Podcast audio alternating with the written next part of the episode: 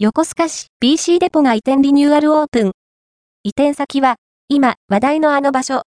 横須賀市三春町にある BC デポスマートライフ横須賀店は、店舗建て替えのために、2023年1月より、くら寿司の裏にある仮店舗にて営業していましたが、2024年2月9日に、ドライブスルーが、人気のスターバックスコーヒー横須賀大津店のお隣へ移転し、リニューアルオープンするそうです。